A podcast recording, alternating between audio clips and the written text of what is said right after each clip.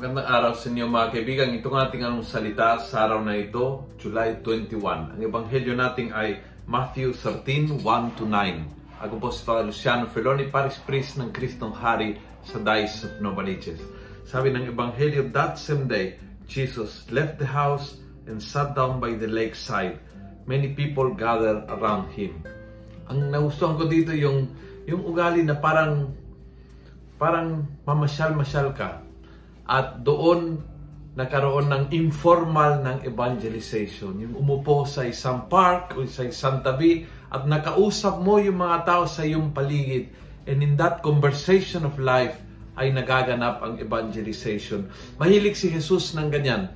Mamasyal at sa kanyang uh, paglakad ay biglang nakita mga unang apostoles o biglang nakausap yung babaeng Samaritana o biglang hindi hindi sa formal na uh, pagtuturo kundi sa informal na naglalakad, umuupo at nakikipag-usap sa mga tao na nasa paligid.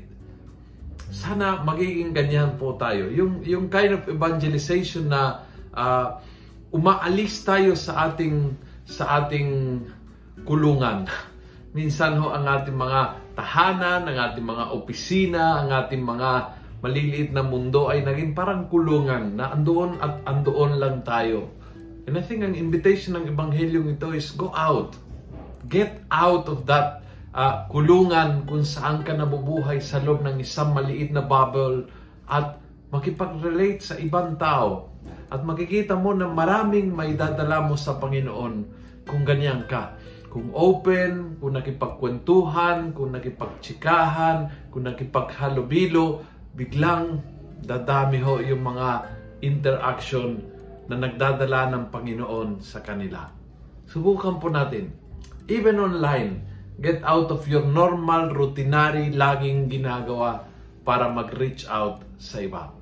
Kung nagustuhan mo ang video ito, pass it on. Punuin natin ng good news ang social media Gawin natin viral araw-araw ang salita ng Diyos. God bless.